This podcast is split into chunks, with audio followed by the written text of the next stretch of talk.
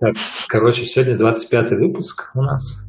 25-й, это мы уже с Машей выяснили, что это Дмитрий Живоглядов, когда он пришел в «Локомотив». Ему было 25 лет. Золотой возраст. Вот, на этой ноте мы начнем. В этот момент Камано такой «Am I a joke to you, man?» Блин, Маша, ж ты Вот не что. Ты не- Мы просто вспоминали, кто у нас играет под 25 номером, но он так хорош, что мы не вспомним. Блин, я помню, какой-то негр был. А Кайседа, как, кстати, может... А нет, Кайседа, наверное, 30, 30 какой-то был, да? Потому что я помню, Или 24 или может тоже Кстати, 25 25-й. Локомотив э, в какой-то веке избавился от мемного персонажа в какой-то неожиданный совершенно момент. От какого Уход. из? Уход Райковича, я считаю, это эпохальное событие, потому что, ну, Ротенберг у нас до сих пор, в принципе, тусуется где-то там между койкой больничной и основным составом. А Как вы думаете, уход Райковича – это большая ошибка?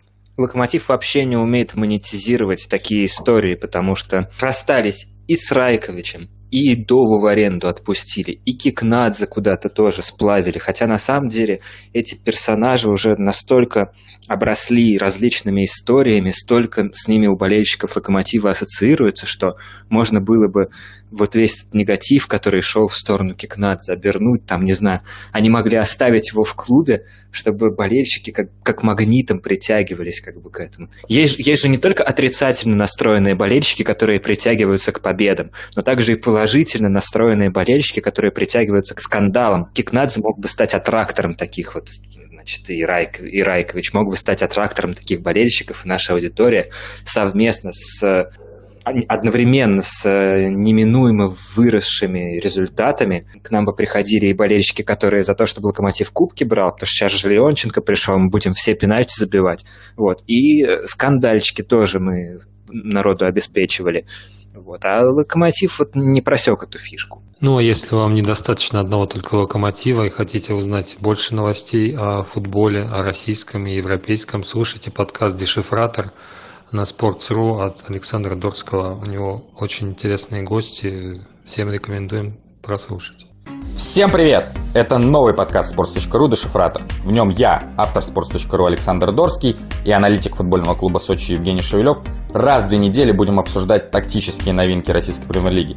Конечно, мы не забудем и о европейском футболе. Ну, я думаю, что главное локомотив, главную фишку локомотив просек, то когда выгнали Кикнадзе и пришел Леонченко и такой, типа, я пойду поработаю там 31 декабря, да, там пришел парень поработать, окей, как бы, ну, нормально. Может быть, это так попытка, да, там как-то пыль в глаза немножко пустить. Но что вы думаете по поводу прихода Саши Самедова, великолепного нашего верного оруженосца, скажем так, подавальщика с правого правой ноги в девятку.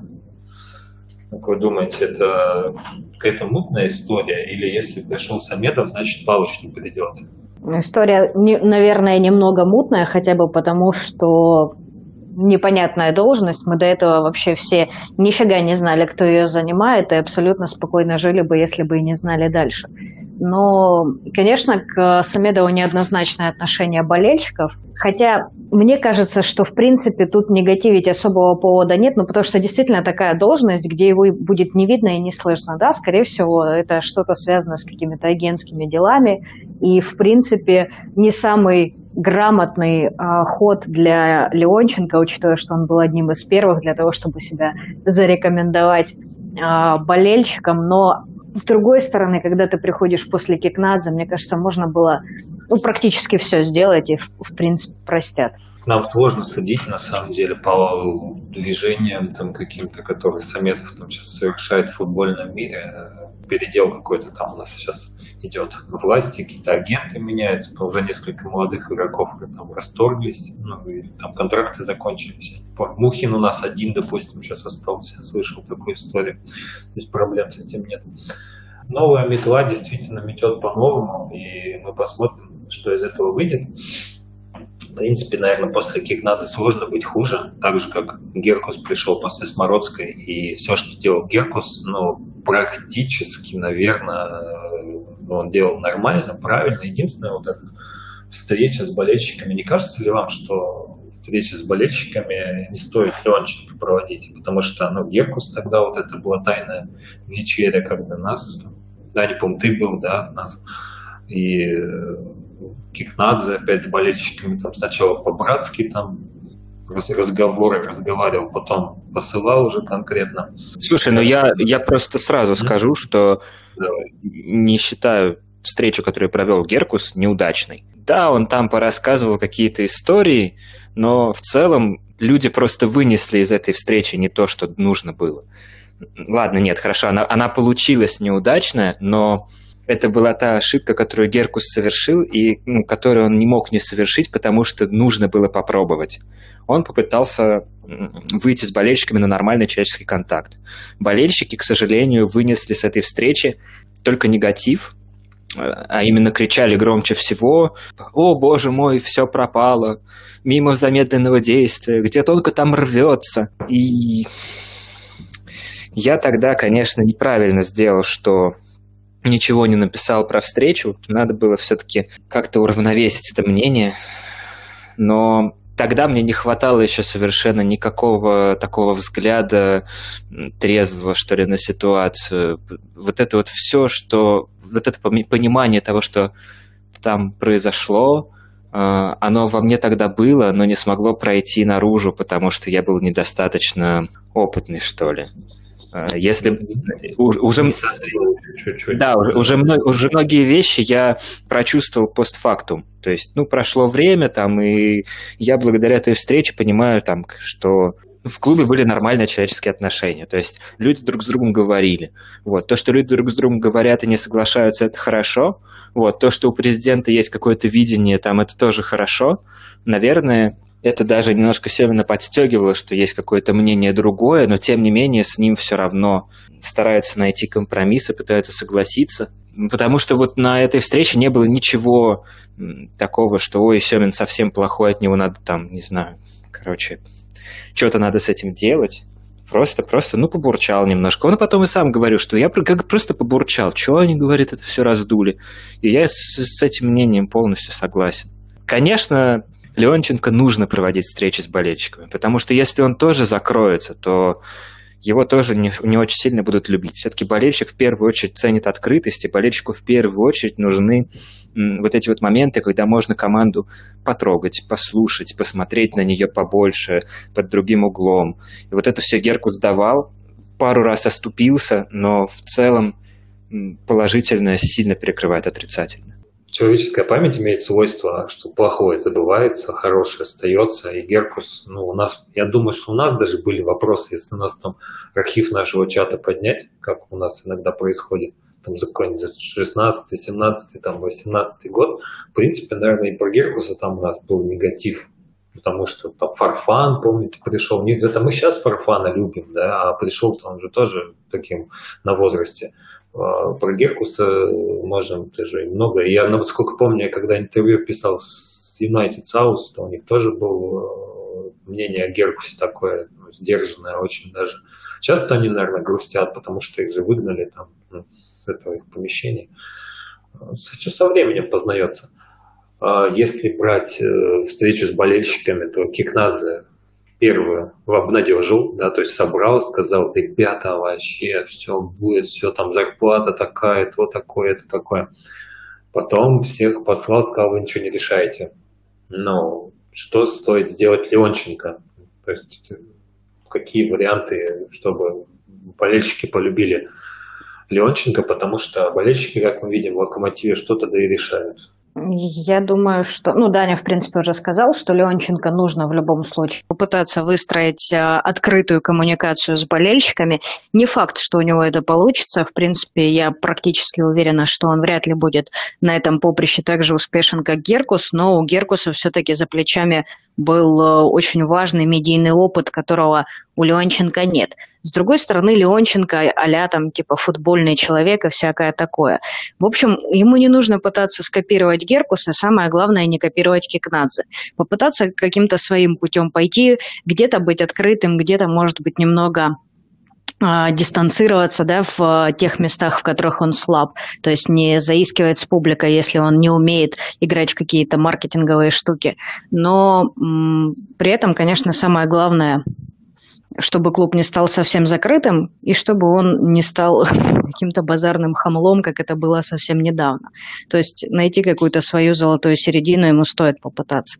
Насколько получится, не знаю. Я вообще очень плохо представляю, а, что из себя, что, кто такой вообще Леонченко как руководитель клуба. Клоп, кто бы такой Леонченко ни был, вот ты пришел на такую должность, тебя более-менее никто не знает, как, ну ладно, нет, даже знают как руководители вот эти самые любимые наши инсайдеры, которые рассказывают, что там в международных федерациях Леонченко уже не очень такой рукопожатый деятель, вот, но в любом случае Леонченко сейчас должен руководствоваться какими-то принципами, ну, вот как он понимает, что ему нужно делать. Я бы сказал, что очень важно, что, чтобы у болельщиков пропало с клубом отторжение, чтобы клуб и болельщики сблизились обратно, потому что как бы сейчас как раз то самое время, когда этим можно было бы заняться, вроде как все конфликты, все такие вещи, они раз и упорхнули. Там Кикнадзе, Мещеряков, то Райкович, вот это вот все. Ласюк тоже, все ушли абсолютно. Строй что хочешь, голая земля. И вот нужно просто начинать все строить заново, помни о том, что ты делаешь. И зачем ты это делаешь? Если встречаешься с болельщиками, то делаешь это не для того, чтобы там сказать им, вот какой я классный, любите меня, а потом никакие обещания не выполнить, как это сделал Кикнадзе. Встретиться с болельщиками, чтобы они посмотрели на команду. Ну, ну а дальше смотреть по обстоятельствам, как уже пойдет, говорится, разговор. Ну да, на самом деле в условиях пандемии Леонченко может сейчас э, отсрочить вопрос э, такой встречи с болельщиками, да, а, как-то это все отложить до более теплых времен хотя бы или еще что-то. Но на самом деле интересно, как он будет как он будет просчитывать э, свои шаги дальнейшие, потому что вот первое то, что он сделал, ну пока не очень уверена. И это видео какое-то сомнительное, и, конечно, такое пышное объявление Самедова, к которому неоднозначное отношение в болельщицкой среде. То есть это все пока очень-очень неуверенно, и у меня есть сомнение, что а, он способен как бы на какие-то очень грамотные такие шаги по выстраиванию отношений с болельщиками. С другой стороны, у него есть время взять себе какого-нибудь классного консультанта по пиару, там, по маркетингу, чтобы он непосредственно его имиджем занимался. Почему бы нет? Я думаю, прежде всего, прежде всего нужно ему вернуть матчдей нормальные. То есть матчдей э, это то, что нужно сейчас болельщикам. Сейчас 50% опять разрешат. Ну, там социальная дистанция, все дела, там масочки э, сжигать статую Кикнадзе обязательно. У Кикнадзе тоже был, Кикнадзе не отменил совсем матч-дэй, вот на тех матчах, на которых я была, там некое подобие сохранялось. То есть не было концертов с классными звездами, а матч-дэй был, так что я думаю, что это тоже сохранится ну, матч Day прям надо на топовый уровень вернуть, э, сжигать статую старухи в ступе, я не знаю, потом дротики бросать Кикнадзев того же, пускать в воздух Мишку на ну, футболке Райковича. Мне кажется, вот это все может вернуть, ну, на такой, это может быть примитивно, какие-то методы, да, но может это немножко на смехе, на шутке, на такой как-то оно пойдет, если он хочет именно расположить. Мы же не знаем, может, он врем, временный такой да, человек. Мне еще бросилось в глаза то, что разрешили шутить, грубо говоря, да, там над Кикнадзе, потому что я, не знаю, может, мне показалось, я как-то в заявлениях клуба увидел какие-то такие немножко иронию какую-то, да, там про Мещерякова сейчас шутить можно.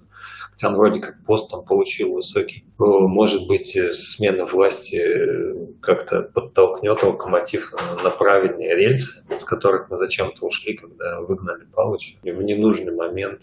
Учитывая то, что сейчас локомотиву предстоит такой отрезок весенний, который мы традиционно плохо проводим, сложно сказать, что вообще будет с нашей командой, потому что у нас новый трансфер, новый старый состав опять тот же самый вернулся. В принципе, травмированных у нас никто Семен, а, я все-таки посмотрела статистику а. по веснам локомотива, да, да, и в последний, последние годы. Я, кстати, тоже была абсолютно уверена, что мы всегда проваливаем весну, но нифига подобного, потому что при Палыче мы Получается, вот, ну, фактически можно сказать, что он четыре сезона, да, готовил в межсезонье команду.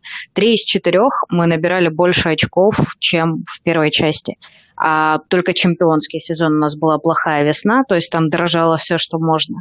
А в остальные, особенно в два последних, у нас Локомотив весной набирал больше двух очков за игру. То есть это чисто чемпионский график. И вопрос тут теперь как бы две новости, хорошая и плохая. Да? Эта команда умеет играть весной, а это хорошая новость, а плохая, походу, только с Палычем. Да, есть еще одна плохая новость. Вот эта вся статистика совершенно нерелевантна сейчас. Ну да. Но с одной стороны, но в принципе костяк у нас в чем-то похож, у нас же есть примерно те же футболисты. Если мы, она более релевантна, чем статистика 12-13 годов, например. Ну, сейчас Локомотив, он немножко постарел еще добавок. То есть Игнатьев уже 34, может, э, его еще и в Шальке продадим. Хотя, наверное, не продадим уже, наверное, он останется с нами уже до конца карьеры своей. Но я думаю, что Николичу будет очень трудно, если Николич зацепится за шанс всей своей жизни. Я думаю, в принципе, да, сейчас Николич, если он сейчас провалится, я даю 75%, что он провалится. Ну, а, а, хорошо, шансы клево. Семен, что нужно сделать да. Николичу, чтобы не провалиться? Вот э, вопрос на самом деле, что нужно сделать Николичу, как ему готовить команду. Да, есть... даже, даже не, не столько как. Вот есть сейчас команда, есть впереди там э, огрызок сезона, который нужно провести ударно. Есть в команде какие-то у нее сильные стороны, есть какие-то у нее слабые стороны. И вот, ну, можно даже не предлагать решения. Давайте сформулируем просто проблемы, которые точечные, нужно решить и на что обратить внимание. И потом посмотрим, правильно ли мы их сформулировали, вылезут ли они по ходу сезона и как, собственно, там все получится. Да, проблемы в игре Локомотива начались, наверное, когда у нас ушел Миранчук и сломался Баринов потому что налаженная система даже по другой немножко схеме перестала работать, потому что начали дырки затыкать. Сейчас, в принципе, ребята потренируются, все Баринов тот же самый вернулся. Гранчук, правда, не вернется. Я надеюсь, что он закрепится, нормально в Италии будет играть. Делуиш там, да, вернулся. Там, как они сейчас наиграют какие-то связки, стандартики, может быть, что-нибудь. Потому что, в принципе, я не вижу таких больших кадровых ну, проблем у Локомотива там на 10 10 же матчей, да, у нас осталось. Ну и плюс кубок. 11, мне кажется. Ну, 11 матчей плюс кубок. Но я думаю, на эти, ну, на эти матчи нам этого состава с головой хватит. То есть дело не в составе однозначно. Дело именно в игровой модели, игровых связях. Это даже стандарты просто наиграть, чтобы на Пабло навешивать. Его никто еще не знает. Может, пару голов он там забьет, очков принесет. Не знаю, мне кажется, что у нас э, проблем было достаточно много, у нас проблемы были в каждой линии, и, в принципе, они пока не решаются. Но одна, Райкович, да, ушел как, как вечно привозящий человек, вместо него пришел Пабло. Но мы еще особо его не видели в действии, не знаем, приживется, не приживется и все остальное. У нас, конечно, несменяемые фланги обороны, которые уставшие, которые стирают коленные чашечки и не очень эффективны при подключении в атаку, то есть фланговая игра. Потом у нас, э, конечно, нету лидера в атаке после ухода. Леша по-прежнему это место вакантно, нового ничего не придумалось. И у нас достаточно ну, беззубая получается атака, то есть у нас все нападающие не забивные. Они как бы вроде молодцы и классные, всех их мы любим в определенных условиях, но при этом среди них нет ни одного голеадора. Ну ладно, раз из защиты пошли, то окей.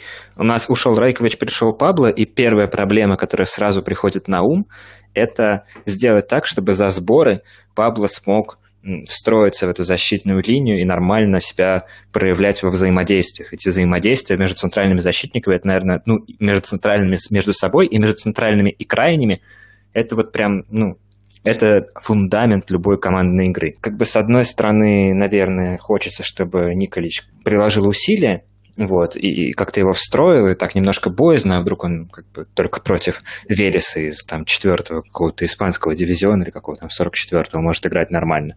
А с другой стороны, вот мы помним, к нам приходил Кверквели, вот он пришел, вышел, и все, и, и пошло, и заиграл прям сразу с листа. Значит, можно, получается, так вот взять центрального защитника и встроить в игру? Наверное, да.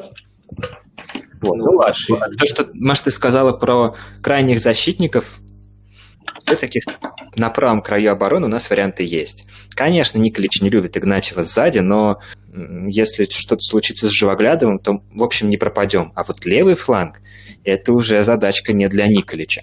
Кто у нас вообще есть на левый фланг, кроме Рыбуся и Лысова, который... Которого нет. И Дову, которого у нас тоже нет. Ну, короче, никого у нас нет на левый фланг, только да, нет никого у нас выходил. Э, с Велесом на, на замену он в итоге играл левого защитника. Но это смешно. И это, этим самым мы обкрадываем себя в атаке. Но также понятно, что Николич смотрит на Игнатьева как на футболиста атаки, и он, в принципе, у него один из тех, кто приносит ему какие-то дивиденды впереди. Поэтому я сомневаюсь, что он его будет передвигать. То есть, скорее всего, он, ну, это прям совсем какой-то крайний-крайний случай для Николича Влад в обороне. Двигаемся дальше.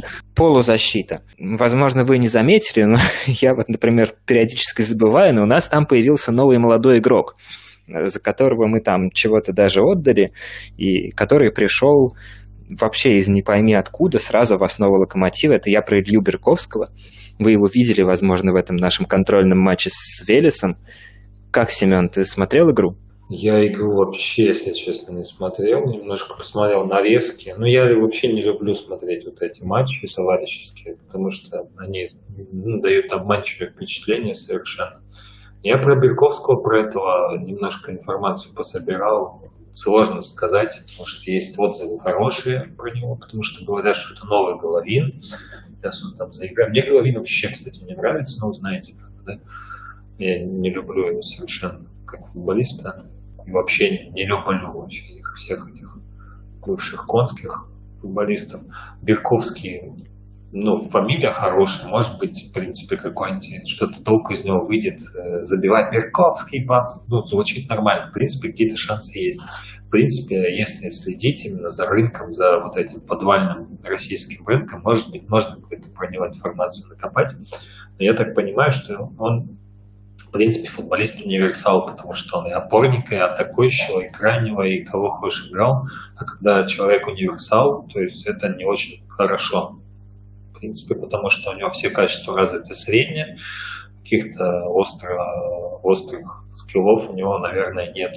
В принципе, если Николич с молодежью работать умеет, а Николич, как мы все знаем, умеет великолепно работать с молодежью, он из него сделает, конечно, звезду, и мы его продадим. Как Головина. По меньшей мере, да, в какой-нибудь Марсель за 28 миллиардов евро наличными привезут на фуре. А на самом деле, скорее всего, он уйдет от нас в аренду куда-нибудь.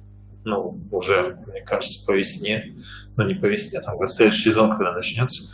И все, мы забудем про Перковского. Потому что это явно, ну, креатура вот этого старого отдела селекционного, который там Васюковский и так далее.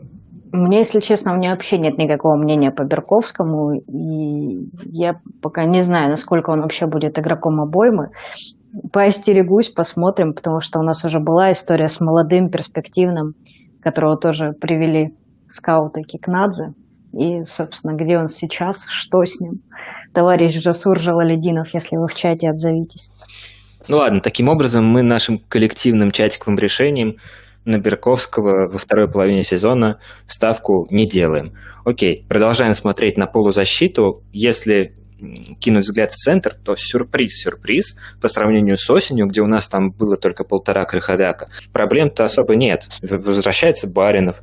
Максим Мухин у нас вот провел пару матчей, как бы может вполне себе уже выходить на замену, потому что первый страх Николича по поводу его выпускания прошел. У нас есть тот же самый Крыховик, Макеев, Куликов. В общем, две позиции в центре – Э, опорных полузащитников мы точно занять можем, особенно учитывая, что Лиги Чемпионов не будет, там проблем нет. Зато если мы посмотрим на фланги и вспомним, что было как раз в матче с Велесом и Слова Николича после, вот тут вот можно начать разворачивать. С Велесом мы вышли в какой-то не, не очень понятный, ну вот все про схемы любят говорить, я не очень. Ну, короче, схема у нас была не очень понятная. Непонятно, были ли на самом деле эти фланги, или мы э, Камано там играл оттянутого форварда. Короче, суть в том, что, пред, предположим, будем играть с вингерами, как это было там, ну, при Палыче иногда, может быть. У Палыча были инвертированы, ну, там, Миранчук справа, один, второй слева. А сейчас, допустим, чистые. Ладно, кто у нас есть из краевых таких полузащитников? Миранчук, собственно, Рыбчинский, Камано и Жамаледдинов. Игнатьев. точно, Игнатьев. Молодец. Ну ладно, хорошо. А, в любом случае, есть молодой Рыбчинский, который не готов все равно давать стабильно каждую игру качество. Она сейчас каждая игра на вес золота, поэтому нужно а, выпускать максимально надежный состав, который будет давать прям вот точно здесь и сейчас. И Рыбчинский на эту роль, ну, честно сказать, не очень годится. Есть Камано, который проблемный, все еще ищет себя и пока еще себя не нашел, несмотря на блистательную голевую передачу на Лисаковича. Или что там было, не помню в этом матче. И есть Рифат, который внезапно для себя совершенно выпал из состава и оказался там на, одно, на одном уровне с э, Мухинами, с там черными, вот, короче, в молодежке. И вот я бы сказал, что одна из главных задач Николича на межсезонье – это как-то реанимировать Рифата Жамаледдинова. Ну и, в общем, одно из двух. Либо встроить в игру Камано так четко, либо реанимировать Рифата Жамаледдинова, потому что без выполнения этого условия у нас довольно тонкая ситуация будет на флангах атаки. Все так. Но мне почему-то кажется, что, судя по всему, Николич делает ставку на Камано. Вы же читали интервью Пабло, он же сказал, что он приехал в том числе для того, чтобы Камано наконец-таки сумел адаптироваться в локомотиве. То есть даже для Камано отдельно игроков покупают, чтобы они помогли ему адаптироваться. Уже все для него сделали. Вот. Мы даже забыли сегодня его игровой номер, но потом вспомнили, благодаря Дане. Нет, на самом деле, не знаю, почему у Николича настолько же Малединов оказался во второй лиге. Для меня это странно, потому что у Палыча он был такой универсальный боец, и куда бы его Палыч не ставил, он, в принципе, везде, как минимум, через какое-то время начинал приносить пользу. Здесь прям такой адский регресс, как будто в Казани вернулся человек. Не знаю, мне почему-то кажется, что он его все равно не видит как а, такого важного игрока для себя. Мне кажется, дело в том, что под Джамалединова надо немного подстраиваться схему перестраивать, потому что ну, ну пертый же Николич, он не хочет там какие-то пробовать. Хотя он сказал уже, что он хочет, он будет что-то пробовать другое. В принципе, Камано, одно время он был на уровне с Малкомом, с тем же самым, года, наверное, два назад примерно. Может быть, есть какой-то смысл на него какую-то ставку делать, но на сегодняшний день... Ну, в принципе, на Фарфана тоже никто не знал, что он выстрелит ему было 38 лет, по-моему, когда он там начал только играть. Может, Каман, Камано раскроет. Черепченко Ниас это там в свое время раскрыл. Тоже никто не знал, что за Ниас. Ты вообще как считаешь сам, Даня? А он, он будет реанимировать Джамалединова? Или все-таки будет ставка на Камано, и мы будем по-прежнему смотреть на этого великолепного футболиста в старте?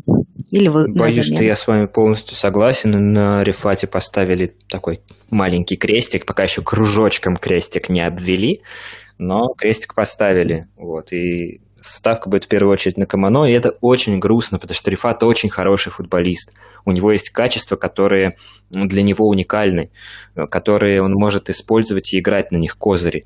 Это сочетание плавности движений и умение просочиться сквозь, там, не знаю, двух-трех соперников. У Рифата есть какой-то такой дриблинг, э, которым он может неожиданно выстреливать и создавать моменты. Если при Палыче, например, мы через полуфланги там под э, углом примерно там 45 градусов часто врывались в штрафную и просто лицом к воротам, чтобы бить. Вот там Рифат просто, он, это была его игра. Он мог обыграться, сыграть в стенку, он мог пройти на дриблинге. Ну, короче, то, что надо.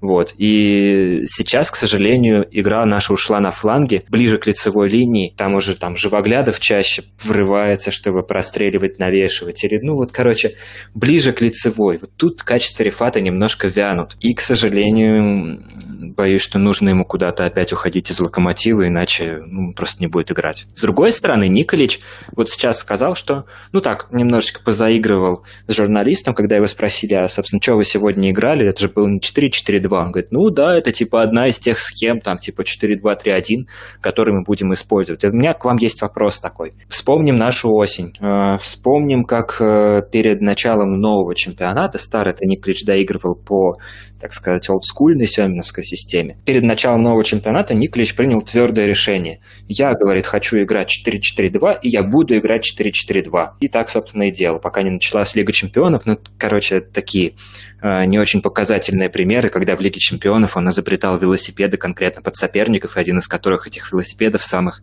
принес нам унизительное поражение от Зальцбурга дома. Но в целом, если брать чемпионат России, Николич от своей такой навязчивой идеи 4-4-2 не отступал. Как вы считаете, сейчас Лига чемпионов кончилась, с чего бы это он вдруг начал хотеть попробовать играть во что-то другое? Это какой-то личностный рост или он понял, что все-таки под ним кресло шатается, надо что-то придумывать? Ну, конечно, у него закончился кредит доверия. Не секрет, что это протеже Кикнадзе.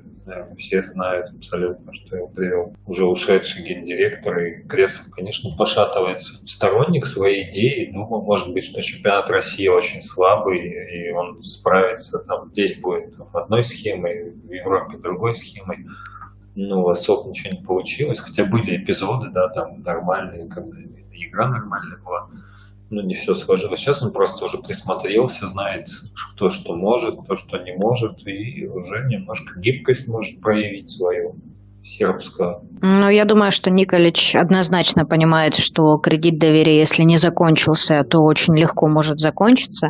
Он видит, на каком месте локомотив, он помнит, на каком месте он этот локомотив принимал, и прекрасно понимает, что никто его не будет очень долго держать, если не будет результата. Возможно, он пытается, да, что-то найти. Может быть, вдруг он прислушивается к нашему местному гвардиоле, потому что, судя по всему, не всегда он к нему прислушивался в первой части сезона. Наверное, он что-то ищет, но главное, лишь бы это, короче, была не истерика. А все остальное, я думаю, переживем, посмотрим, возможно, что-то из этого даже выйдет путное. Ну, я предлагаю, если мы уже все линии прошли, кроме нашей атаки многострадальной, у нас Смолов, как выяснилось, лечится до сих пор. Остались только не все, в общем, у нас в строю нападающие. Как вы думаете, с этим составом нападения мы справимся? Да нападающих солить в банку у нас можно. Тут вообще никаких проблем нету. Если что, нападающего Хатирифат сыграет. Глубина состава у нас есть, а вопрос в том, сможет ли Николич их правильно использовать. Видно, что он пытается найти подход к Лисаковичу. И это прям приятно. Он, он чуть-чуть прощупывает варианты, что может Лисакович делать, и, в принципе, Виталик себя оправдывает пока что. Он забил в этом контрольном матче. Этого против Рубина неплохо смотрелся. Вот. И тут как бы Лисакович как дополнительная опция в дополнение, соответственно, к железно-основному Зелу Ишу и второй такой вот каланче Эдеру, при условии, что Смолов еще посидит и не будет наигрываться. Это прям то, что надо как раз дает вариативности, в принципе, в атаке я никаких проблем не вижу. Кроме того, что она пока не забивная, все остальное окей. Да, мне тоже кажется, что у нас дофига нападающих. Количественно, ну, с количеством реально проблем нет. Осталось только придумать, как сделать так, чтобы они начали ну. забивать. У меня еще есть вопрос. Это у нас такой офтопный, в принципе, подкаст.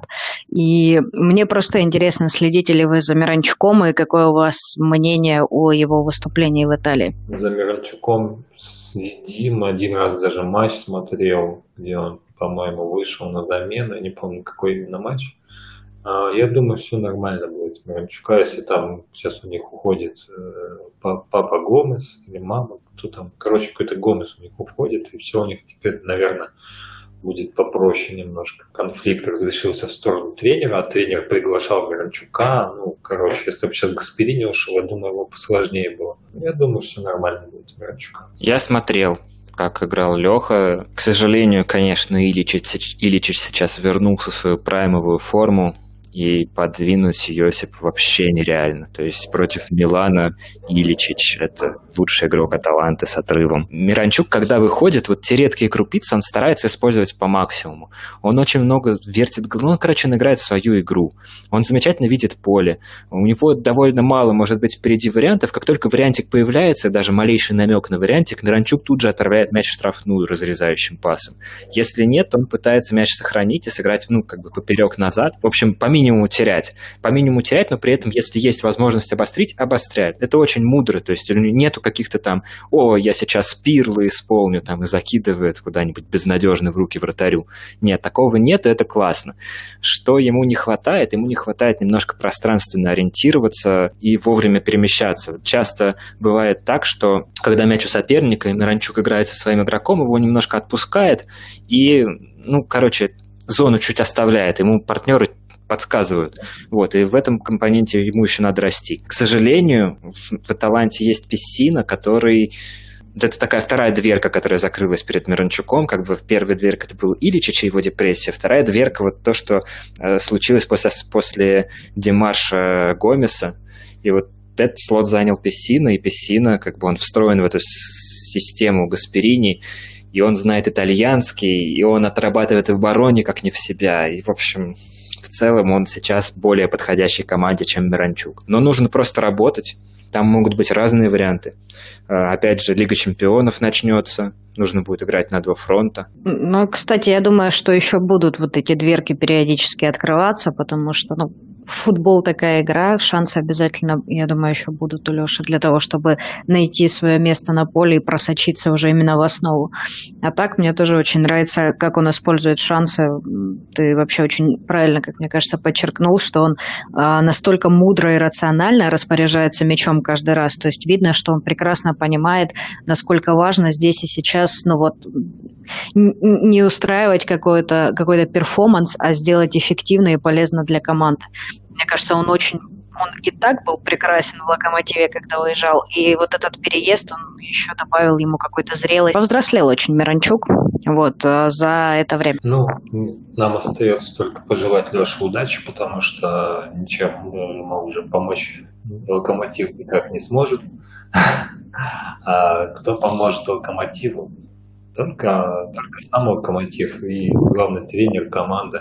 Как вы думаете, какое место локомотив займет ну, в итоговой таблице чемпионата России? Ну, я четко ставлю на пятое. Ну, вот хорошо. прям. Принято. Локомотив, с моей точки зрения, в чемпионате России займет свое место. Не сочтите это за какой-то ответ на отвали. Сейчас у меня такое общее ощущение, что все начинается сначала. При Кикнадзе и вот этом вот всем, всей Лосюковщине очень сложно было болеть за команду так сказать, с полной отдачей. Конечно, каждый раз болелось, конечно, переживалось, конечно, очень радовались, когда выгрызали очки с Атлетик. Но в целом ощущение от всего процесса было довольно, довольно тяжелое было ощущение от всего процесса. Вот. А сейчас как бы все по-новому, и можно опять снова болеть за этот самый локомотив с полной отдачей, не боясь там, что что-то может идти не так, допуская, ну там, ладно, как пойдет не так, так узнаем. Вот, а сейчас просто можно сконцентрироваться, наконец, за просмотром футбола, за, ну, на, на команде сконцентрироваться. И вот какое место сейчас займет локомотив, вот оттуда и будем плясать. Сейчас кончилась эпоха Семина, к сожалению, когда мы привыкли, что у нас Лига чемпионов и так далее. Сейчас априори у нас Лиги чемпионов нету. И нам нужно с этим как бы научиться жить. Лучший способ научиться с этим жить – это очистить немножко память и просто смотреть футбол. Финиширует Локомотив на пятом месте. Отлично. Будем считать, что наша зона сейчас это примерно Лига Европы. И будем дальше же следующий сезон входить с этим пониманием. Финиширует Локомотив на первом месте. Скажем, ого, Локомотив все еще в деле. Финиширует Локомотив там на десятом. Ну, куда уж хуже, значит в следующем сезоне будет только лучше. Такие дела. Я думаю, что все мы ждем, все мы ждем, что что-то изменится к лучшему. Все мы болеем за Локомотив и призываем всех э, поддерживать команду, мы тоже присоединяемся. Будем смотреть, наблюдать. В принципе, время у нас еще есть. Спасибо, что слушали. До новых встреч. До новых встреч.